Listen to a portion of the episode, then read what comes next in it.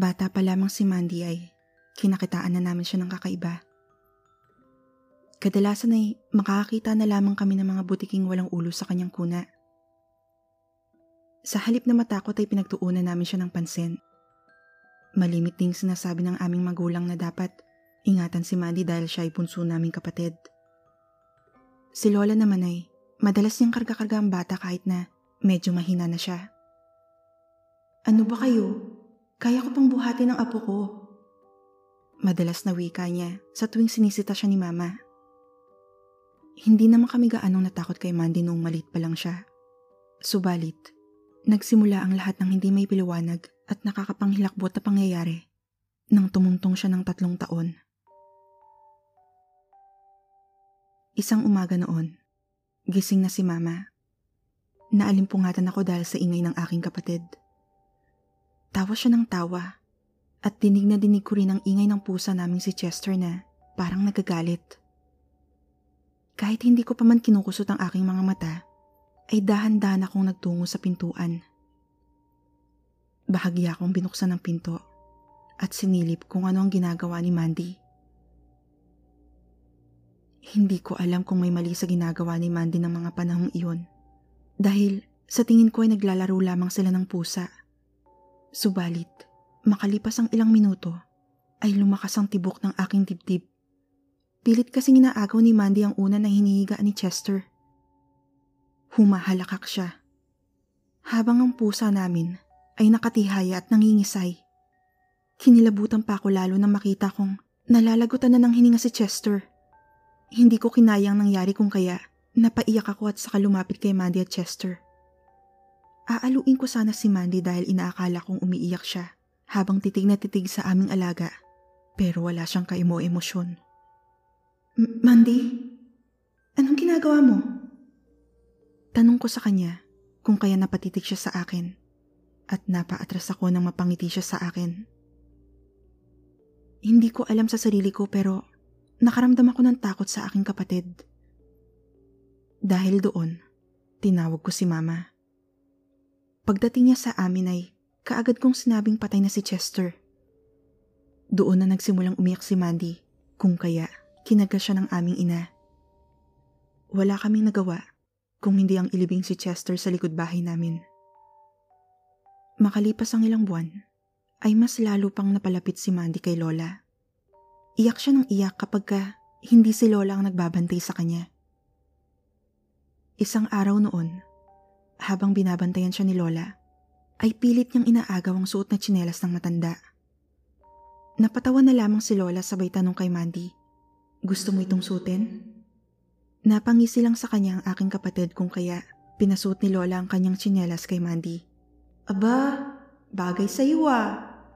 Puri pa niya kay Mandy. Nangiti lang ang tanging tugon sa kanya. Wala lang naman yun sa amin. Dahil Likas sa mga bata ang gayahin ng mga matatanda. Subalit, isang araw ay natakot at nagdalamhati kami. Katatapos lang namin magapunan. Habang nanonood ng TV, ay panayang hawak ni Mandy sa buhok ni Lola. Napatawa pa kami lahat ng kunin niya ang pang-ipit ng matanda at saka sinubukang ilagay iyon sa kanyang buhok. Ano ka ba? Mandy, kay Lola yan. Wika ko pa sa aming bunsong kapatid at Sinubukang kunin ang pang-ipit ni Lola. Natawa kaming muli nang hindi niya ibinigay sa akin. Subalit ang tawang iyon ay agad ding humupa. Hindi ako makahinga! Bulalas ni Lola habang napapahawak sa kanyang dibdib. Napatayo kami at napalapit kay Lola. Pinagtulungan namin siyang buhatin upang sana dalhin sa ospital subalit nang isay siya at biglang nangitim ang kanyang mga pisngi. Lola! Sigaw namin magkakapatid nang biglang nandilat ang mata ng aming abuela. Sinapu pa ni mama ang pisngi niya subalit wala na siyang naging reaksyon. Napahagulgol kami lahat dahil batid naming wala nang buhay ang mahal naming lola. Napatitig lamang kami ng biglaan kay Mandy nang bigla siyang bumungisngis at saka nagsalita. Tay na lola! Lola, akin na kaluluwa. Tumindig ang mga balahibo ko sa batok at nanlamig ang aking katawan habang nakatitig sa aking kapatid. Kaagad siyang kinarga ni mama at saka tumawag sa punerarya para ipakuha ang bangkay ni Lola. Noong may libing na si Lola, ay naging iba ang aming paligid. Damang-dama sa aura ng aming bahay ang lungkot at tanging si Mandy lamang ang nakapagbibigay ng saya sa aming mag-anak. Isang gabi noon, habang nag-uusap kami tungkol sa mga alaala ng aming lola, ay biglang umalis si Mandy papunta sa silid nila mama. Sinundan namin siya ng tingin at napatayo kong bigla. Nang pagkalabas niya ay suot-suot niya ang damit ni mama. Sa hindi ko malamang dahilan, ay napatakbo ako papalapit kay Mandy. Mandy! Hubarin mo yan! Bilis! Kaagad kong inalalayan sa paghubad ng damit ni mama si Mandy. Dinig na dinig ko ang kabog ng aking dibdib. Biglang bumalik sa aking alaala ang nangyari kay Lola, maging sa aming alagang pusa.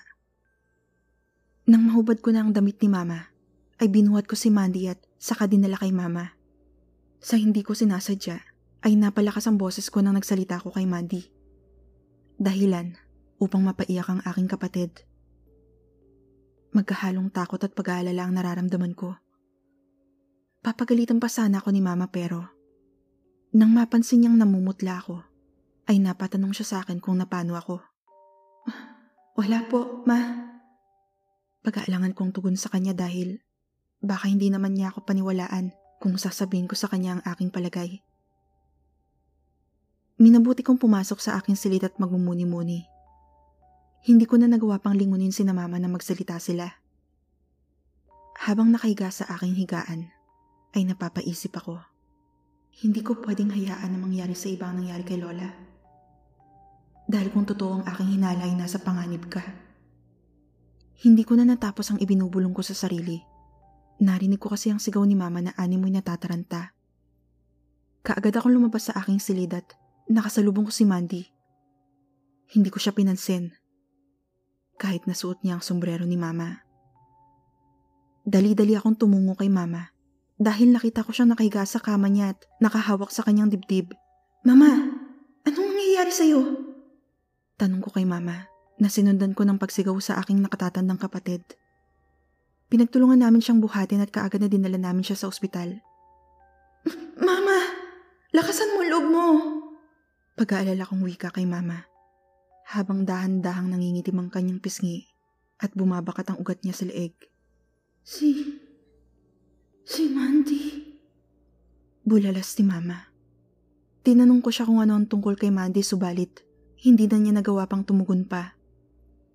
Nandidilat at tila maluluwa ang kanyang mga mata sa hindi namin malamang dahilan. Nang mga sandaling iyon, ay ramdam na ramdam naming magkakapatid ang ginaw na siyang nagbigay ng kilabot sa amin. Mandy? Tanong ko sa sarili nang mapaisip ako tungkol sa huling winika ni Mama. Idiniklarang dead on arrival ang aming ina at wala na kami nagawa kung hindi tanggapin ang kanyang pagpanaw. Ibinilita na lamang namin ang nangyari sa aming kapatid na babae na naiwan sa bahay upang bantayan si Mandy. Nang maihatid na namin sa punerarya si Mama, ay agad din kami umuwi. Lubos kami nag-alala kay Mandy dahil sa winika ni Mama kung kaya pagdating namin sa bahay ay agad kami nagyakapan. Humagulgol kami ng humagulgol dahil sa nangyari kay Mama. Natigilan lamang kami na magsalita si Mandy habang nakatitig sa akin. Ate Jen, pwede ko bang hiramin ng suklay mo? Ilang segundo akong napatitig sa aking kapatid at pakiramdam ko ay lumaki ang aking ulo. Para akong lumulutang ng mga sandaling iyon habang nakapoko sa mga titik ko kay Mandy. Bumalik lamang ang aking ulirat nang tapikin ako ng aking kapatid sa balikat. Jen, bakit? Tanong ng isa kong kapatid. Hindi ako sumagot sa tanong niya pero ang sabi ko ay patulugin na nila si Mandy dahil paniguradong mapupuyat kami sa mga susunod na araw. Noong ibinurol na si Mama, ay hindi umalis si Mandy sa harap ng kabaong ni Mama. Parang binabantayan niya ang aming namayapang ina. Kahit paano ay natuwa kami, subalit, ang tuwang iyon ay napalitan ng kilabot noong magsimulang magsalita si Mandy ng hindi nakakatuwang bagay. Si Mama? Akin na ang kaluluwa ni Mama. Kasama niya si Lola. Nakangisi pa siya habang sinasabi niya iyon. Ang ginawa na lamang namin ay binuhat at pinatulog siya sa kanilang silid ni Mama. Natapos ang burol ni Mama at nang mailibing na siya, ay nagpa siya ako magtrabaho. Ang nakatatandang kapatid ko ang siyang naiwan sa bahay upang samahan si Namandi at ang isa ko pang kapatid. Kahit nagluluksa pa rin, ay kinakailangan ko makipagsapalaran noon. Pinilit kong kalimutan ng lahat ng problema, maging ang pangamba tungkol sa kalagayan ni Mandy. Makalipas ang ilang buwang nawalay sa aking mga kapatid, ay nagpa siya akong umuwi sa amin. Magkahalong pananabik at pag-aalangan ng aking naramdaman. Ilang buwan kong pinilit kalimutan ang nakakakilabot na pangyayari sa aming pamilya na dulot ng bunso kong kapatid. Kung kaya, kahit natakot man, ay minabuti kong tumuloy sa pag-uwi. Pagka-uwi ko sa aming bahay, ay kaagad akong sinalubong ng aking dalawang kapatid. Nagpalinga-linga pa ako dahil hindi sumalubong sa akin si Mandy. Kinabahan ako ng mga oras na iyon sa hindi ko malamang dahilan. May ibang kutob na pilit na umukilkil sa aking utak. Napalingon lamang kami sa tapat ng silid ni Mama nang makita namin si Mandy. Pulang-pula ang kanyang bibig at hawak niya sa kanang kamay niya ang aking lipstick. Nang makita niya ako, ay dali-dali siyang tumakbo sa akin at saka siya yumapos sa akin. Ilang sandali pa, ay narinig ko siyang bumulong. Akin ka na rin, ate.